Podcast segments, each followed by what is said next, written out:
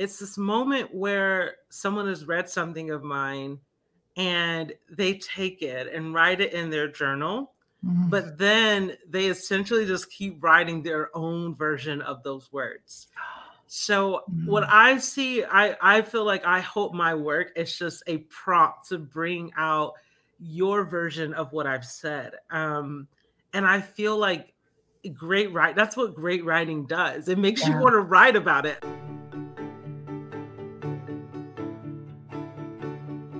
Do you find inspiration from other creatives? Does seeing art in a museum or in your backyard make you want to make your own art? It's amazing how attentiveness to our everyday lives and the common stuff around us can draw forth new ideas and foster imagination. If you've been needing a little jolt of inspiration to get creative in your writing life, this episode is for you. Hi, I'm Clarissa Moll, and welcome to The Writerly Life, brought to you by Hope Writers, the most encouraging place on the internet for writers to make progress. Here at The Writerly Life, we help you expand your creativity, explore new techniques, and express your hope-filled words in a world that needs them. We'll help you learn to balance the art of writing with the business of publishing, and learn to hustle without losing heart. You have words, and your words matter. And as you write them, you can be you, boldly, bravely, maybe even a little scared sometimes. You can be you in your writing life. Welcome to the show, friends. Lean in, grab a pen, let's chat.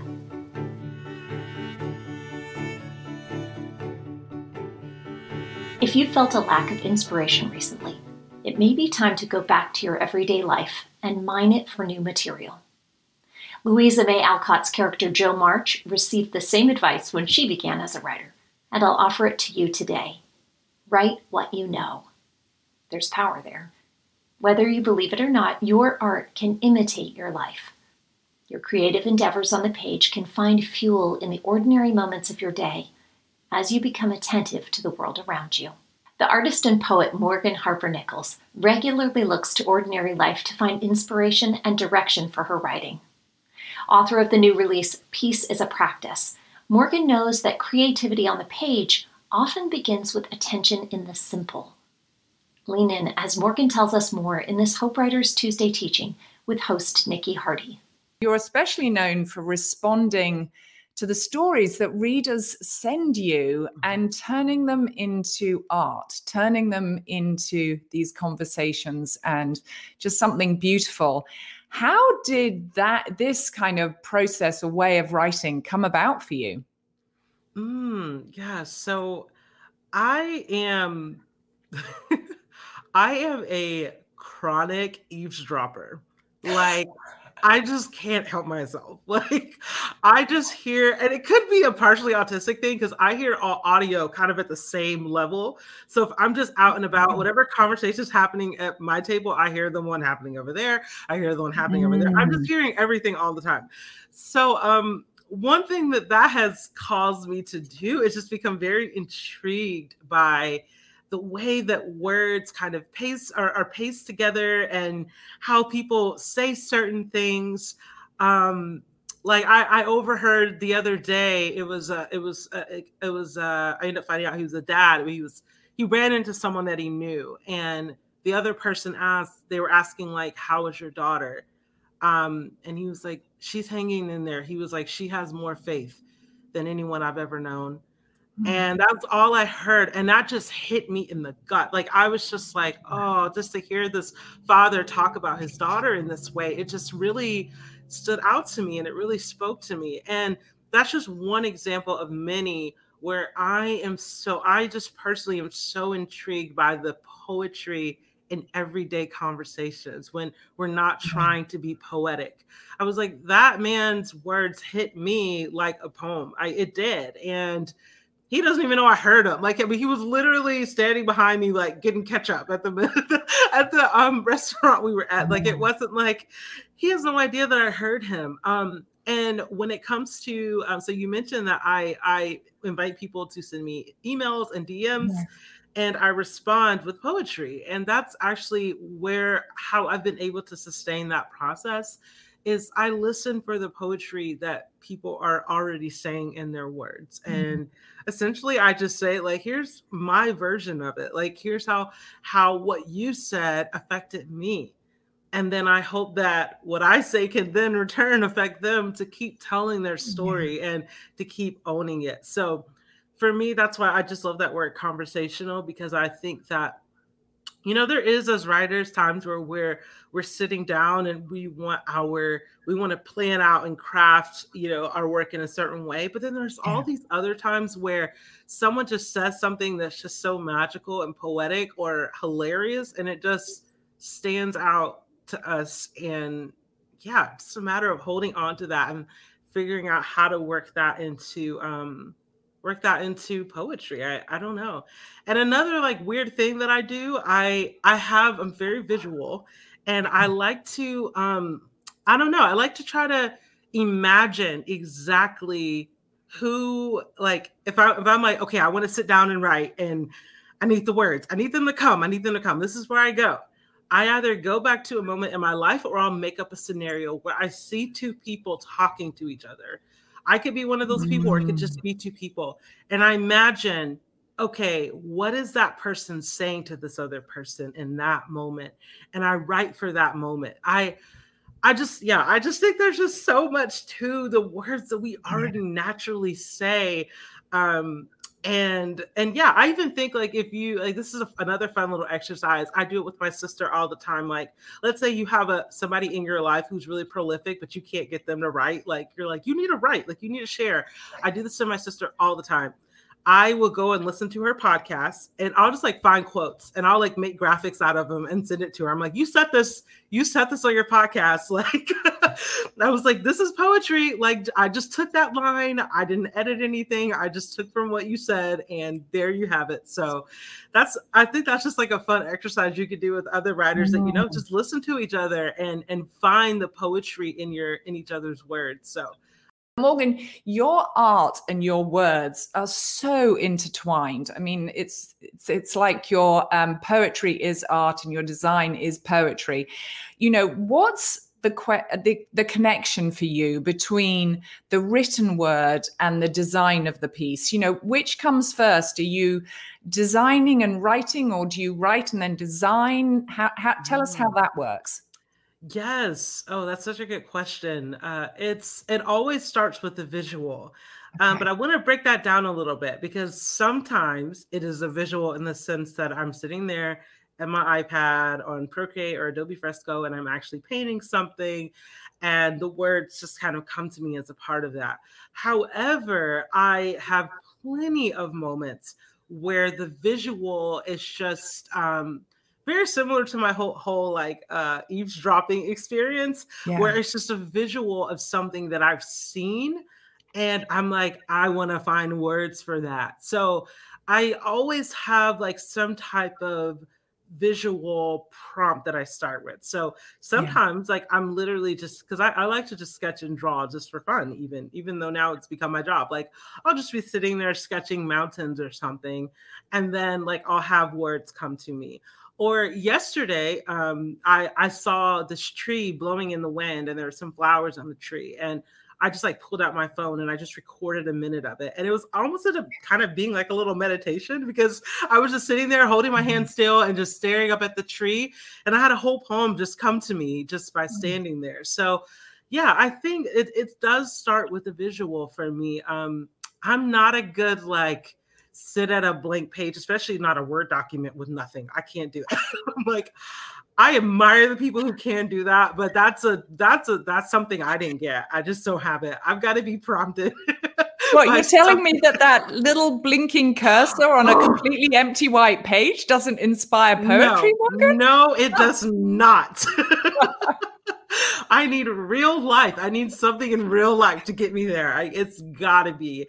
Um, I will say the only time where I can just tackle that that cursor, if it's something that I'm like angry about, and I'm like, I just need a vent. Um, but then I never end up sharing it, like, because it's barely legible. But yeah, it's um, yeah, yeah. So I like to try to have some kind of visual. Um, and the cool thing is, is that I don't always end up having to share that visual. Yeah. So there are plenty of times where I'll just have like a photo in my phone of like my son. Like I have this photo on my phone of my son um, at the time he was almost two. And I, I recognized that like he had never been outside and seen like a full moon and stars like all mm-hmm. at once. And it was his first time. And he was just like, whoa, whoa. Like he just kept saying that over and over. And looking at that photo without the story, no one would no one would know what that was because they can't yeah. see what we saw that night. But for me, when I look at it, I know the wonder and like how much I forget about like just the vastness of the world and the sky and what it's like yeah. to encounter that for the first time. So that inspired a whole series for me. And I never ended up ended up sharing that photo publicly. So yes, I'm very inspired by the visuals first. I love how Morgan Harper Nichols describes the poetry writing process in such a down-to-earth way.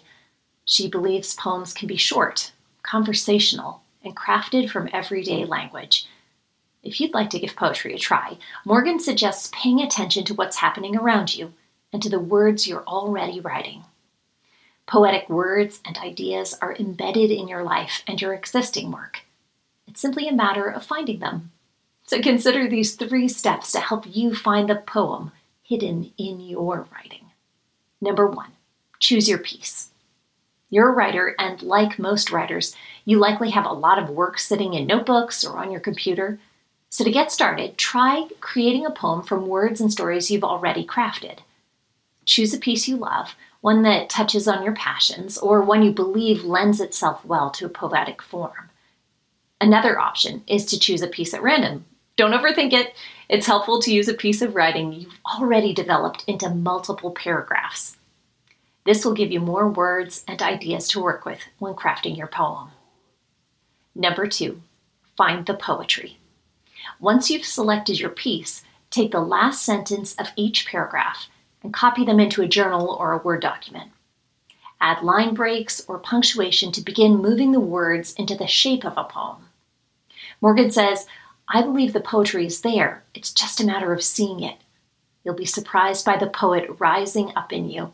It's been there all along. Now, keep going. With some work, you'll see a poem begin to take shape.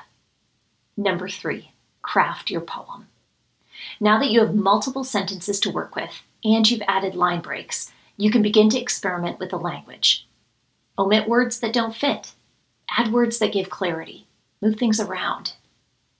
Where do you see poetry emerging? What larger themes are growing? What ideas would you like to explore further? The poem is there, but it requires some coaxing and some wordplay to reveal itself. Don't be discouraged if it takes time and tinkering for the poem to take shape. Just like your original piece, this poem will take effort and energy to create. How's your first attempt? Well, consider sharing it with someone or reading it aloud. Then choose another original piece of your writing and try again. This process of writing poetry can be repeated as your inner poet reveals herself again and again. I don't know about you, but I'm inspired to try my hand at some poetry now. More than that, though, this conversation makes me want to commit myself more fully to attentiveness in my everyday life. I bet it does for you, too. The first step of writing is always engagement with the world around us. Whether you're developing fictional characters, crafting your memoir, or penning poetry, you draw upon your real life to create the words you place on the page. Even the most mundane detail can become the centerpiece of a stirring story. Nothing of your ordinary experience is wasted when you write about it. So let's listen to Morgan describe this one more time. We can all have this perception that just, you know, they're oozing creativity and they, yeah. you know, have a cabin in the woods to write in um, and all that jazz. But life is life and toddlers are real. Yeah, yes, very true. And and I also think, you know, there's something to be said as, you know, the, the writer in the cabin somewhere. I do think that sometimes like that could even be romanticized a little bit.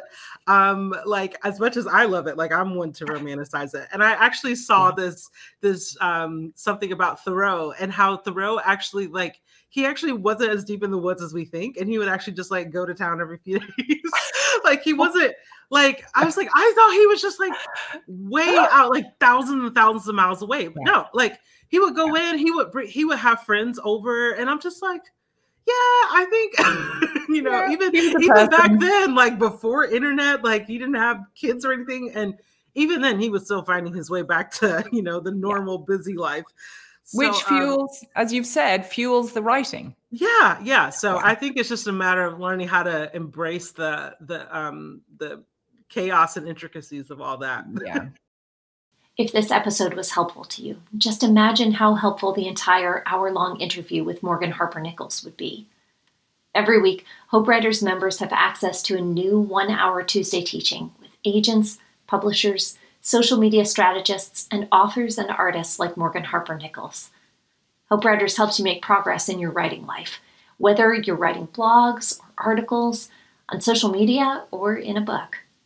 If you want to be serious about your words and your reader, we're here for you. For writing tips and encouragement, find us on Instagram at Hope Writers or at our public Facebook page, Hope Writers Community. Last, a final word from the poet and songwriter Leonard Cohen. Poetry is just the evidence of life. If your life is burning well, poetry is just the ash. You don't need to head to a cabin in the woods to gain inspiration for your writing. You can find it on a starry night in your own backyard. As you seek out inspiration in your everyday life, I hope you'll find that your art begins to imitate your life. Honest, wholehearted, and filled with promise for those who read them. Thanks for listening, writer friend. As you step into this week, remember to keep writing. Your words matter. We can't wait to read them. If you found this episode of The Writerly Life helpful, be sure to hit subscribe and tell your friends. Rate and review the show, and like and comment if you're tuning in on YouTube. Your reviews help others know that you found the content helpful. See you next week.